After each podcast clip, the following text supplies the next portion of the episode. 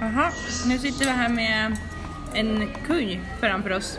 Alltså ett marsvin som är friterat och tillagat. Och, ehm, Som vi äntligen hittade efter att ha kollat på fem Ja, olika restauranger. precis. Så nu ska vi låta Josefin provsmaka det här live för första gången.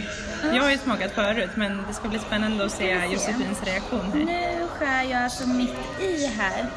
Är, Man hör lite kraset där, den är friterad alltså. den är friterad. Så den ligger, det är ändå hela marsvinet här på tallriken med eh, ben och huvud, öron, öga, mun. Käken här har hamnat lite snett. Ja. ligger lite på sidan. Så det är hel, hela marsvinet på tallriken. Och innan eh, ni tänker så här, usch vad äckligt, så kan ni tänka er att det här är så som de serverar fisk på fina restauranger. Nu ska vi se, det är lite svårt att få ut köttet här. Ja, den är ju, marsvin är ju rätt här. så magra. Ja. Ska man ta lite av det friterade samtidigt då är frågan eller? ja, det Okej, oj. Nu tappade vi det. Okej, here we go. Provecho. Jaha, och vad är domen? Mm. Det smakar typ exakt som kyckling. Eller hur? Ja. Spännande va Macke? Det var till dig. Alltså det smakar som en väldigt mör kyckling. Alltså en väldigt god kyckling. Mm. Skulle jag säga. Ja, Ja, då lämnar vi det där. helt enkelt.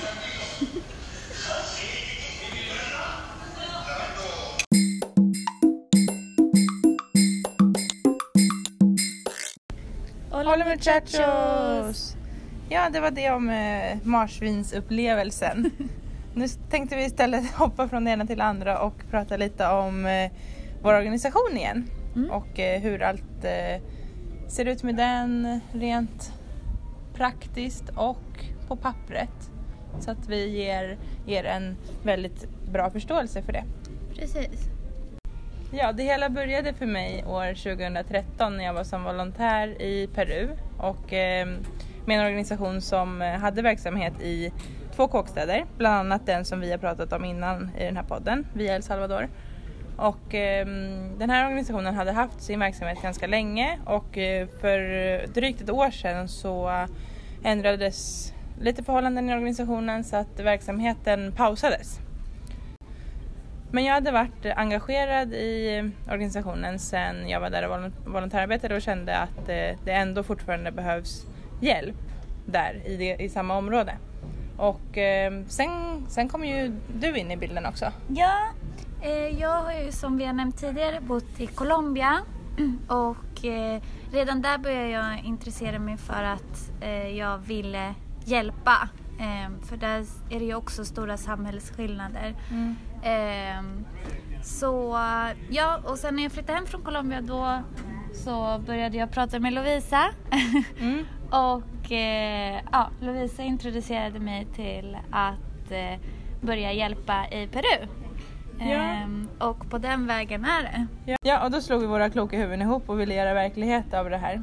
Eh, I Sverige så, kan, så finns det ju massa olika företagsformer och en utav dem är ideell förening. Eh, och som ideell förening kan man välja att ha organisationsnummer eller inte. Men eh, för att få ett organisationsnummer så måste man ansöka om det till Skatteverket och, och organisationsnummer behövs för att sen kunna ha ett bankkonto. En ideell förening ska, som det låter, då eh, verka ideellt. Ehm, och det vi har gjort då för att ansöka om det här är att vi först har specificerat organisationens stadgar. Alltså vad vi har för ändamål och på vilket sätt vi ska eh, arbeta och eh, skickat in det till Skatteverket helt enkelt och fått tillbaka ett organisationsnummer. Yes. Um, och eh, vi kommer inte starta en till förening här i Peru utan istället så skriver man, eller har vi skrivit en överenskommelse med eh, en förening som redan finns här i Peru som vi har pratat om tidigare. Eh, och i överenskommelsen så har vi skrivit ja, det vi vill göra och eh, hur vi ska samarbeta med dem. Eh, och, eh, och de medel vi har, alltså föreningens pengar, ehm, de kommer från olika event som vi gör och eh, vi har ju också månadsgivare och eh, medlemsavgifter. Ehm, men man kan ju också skänka Eh, engångsbelopp eller enskilda gåvor också. Ehm, och allt det som vi får in, alltså 100% går till att eh, kunna driva den verksamheten vi har i Peru. Ehm, med undantag för kostnad för hemsida och bankgiro. Ehm, men till exempel vår resa hit nu och alla kostnader vi har haft här, eh, det står vi själva för och det är inte föreningens pengar. Precis. Skulle det någon gång saknas pengar att betala någonting vi har åtagit oss för i Peru så står vi privat för de kostnaderna också. Vi kommer alltså inte vi har ingen liksom, fallskärm för det utan då får vi ta från våra löner helt enkelt. Mm. Eh, men för att förklara då vart pengarna hamnar här i Peru, det som vi får in. Så um, föreningen vi samarbetar med, de har en lokal för områdets förfogande, alltså i Via El Salvador. Och I den lokalen finns det som vi har berättat olika klassrum och aktivitetssalar. Och varje dag utom söndagar kan barnen i området komma dit och få hjälp med sina läxor. För att det ska vara möjligt så behövs det förstås lärare och material och det är just det som våra pengar går till. Summan som lärarna får för att vara där, den är ganska låg och mer symbolisk. Vi kallar det för ett arvode för de är fortfarande tvungna att ha ett annat jobb och det här ska ändå fungera för dem som ett ideellt åtagande också. Mm. Och sen så har vi ju pratat med dem som vi samarbetar med och eh, de säger, och vi har ju också märkt att det är ett stort behov av eh, psykologisk hjälp också. Så i framtiden så skulle vi jättegärna också vilja bidra med en psykolog till eh, organisationen där. Det är många barn eh, i de här fattigare områdena som far illa i hemmet mm. och som, ja, men som helt enkelt inte mår bra för, på grund av de omständigheter de lever i. Precis. Så det är ett framtidsmål som vi också vill hjälpa till med. Mm, som våra pengar i framtiden kanske kan gå till. Mm. Ja, det var det, var det lite ja, info. Ni får gärna ställa frågor ifall, ja. Ja, ifall Fortsätt ni har... skicka in frågor. Ja, jättegärna. Hasta luego! Hasta luego! Hola muchachos! Ja, det var det om eh, marsvinsupplevelsen. nu tänkte vi istället hoppa från det ena till det andra och prata lite om eh, vår organisation igen. Mm. Och eh, hur allt eh, ser ut med den rent praktiskt och på pappret. Så att vi ger er en väldigt bra förståelse för det. Precis. Ja, det hela började för mig år 2013 när jag var som volontär i Peru och eh, med en organisation som eh, hade verksamhet i två kåkstäder, bland annat den som vi har pratat om innan i den här podden, Via El Salvador. Och eh, den här organisationen hade haft sin verksamhet ganska länge och eh, för drygt ett år sedan så ändrades lite förhållanden i organisationen så att verksamheten pausades. Men jag hade varit engagerad i organisationen sedan jag var där och volontärarbetade och kände att eh, det ändå fortfarande behövs hjälp där i, det, i samma område.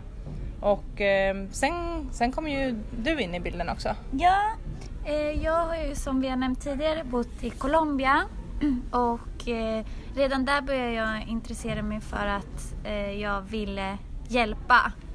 För där är det ju också stora samhällsskillnader. Mm. Ehm, så ja, och sen när jag flyttade hem från Colombia då så började jag prata med Lovisa. Mm. och eh, ja, Lovisa introducerade mig till att eh, börja hjälpa i Peru. Ja. Ehm, och på den vägen är det.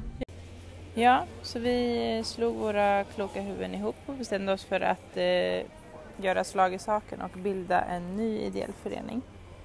I Sverige finns det ju olika företagsformer som man kan registrera och eh, för att vara en ideell förening så ska man ju då som man hör verka ideellt. Man behöver egentligen inte registrera en ideell förening hos en myndighet men om man vill ha ett organisationsnummer behöver man ansöka om det och registrera föreningen hos Skatteverket. Och organisationsnummer behöver man i sin tur för att kunna ha ett bankgiro sen, vilket passar bra för det vi ska göra. Så eh, då har vi spesat organisationens stadgar, vad vi har för ändamål och på vilket sätt föreningen ska verka och skickat in det till Skatteverket och fått tillbaka ett organisationsnummer. Yes. Um, och eh, vi kommer inte starta en till förening här i Peru utan istället så skriver man, eller har vi skrivit en överenskommelse med eh, eh, en förening som redan finns här i Peru som vi har pratat om tidigare. Eh, och i överenskommelsen så har vi skrivit ja, det vi vill göra och eh, hur vi ska samarbeta med dem. Ehm, och, ehm, och de medel vi har, alltså föreningens pengar, ehm, de kommer från olika event som vi gör och eh, vi har ju också månadsgivare och och eh, medlemsavgifter. Eh, men man kan ju också skänka eh, engångsbelopp eller enskilda gåvor också.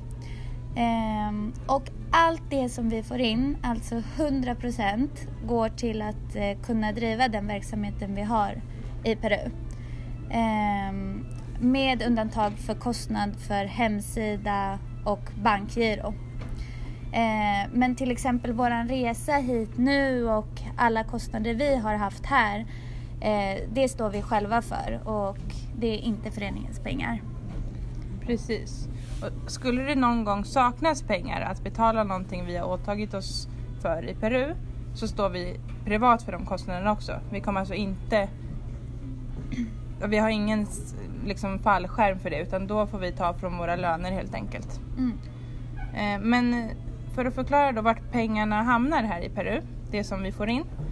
Så um, föreningen vi samarbetar med, de har en lokal för områdets förfogande, alltså i Via El Salvador. Och I den lokalen finns det som vi har berättat olika klassrum och aktivitetssalar. Och varje dag utom söndagar kan barnen i området komma dit och få hjälp med sina läxor. För att det ska vara möjligt så behövs det förstås lärare och material och det är just det som våra pengar går till.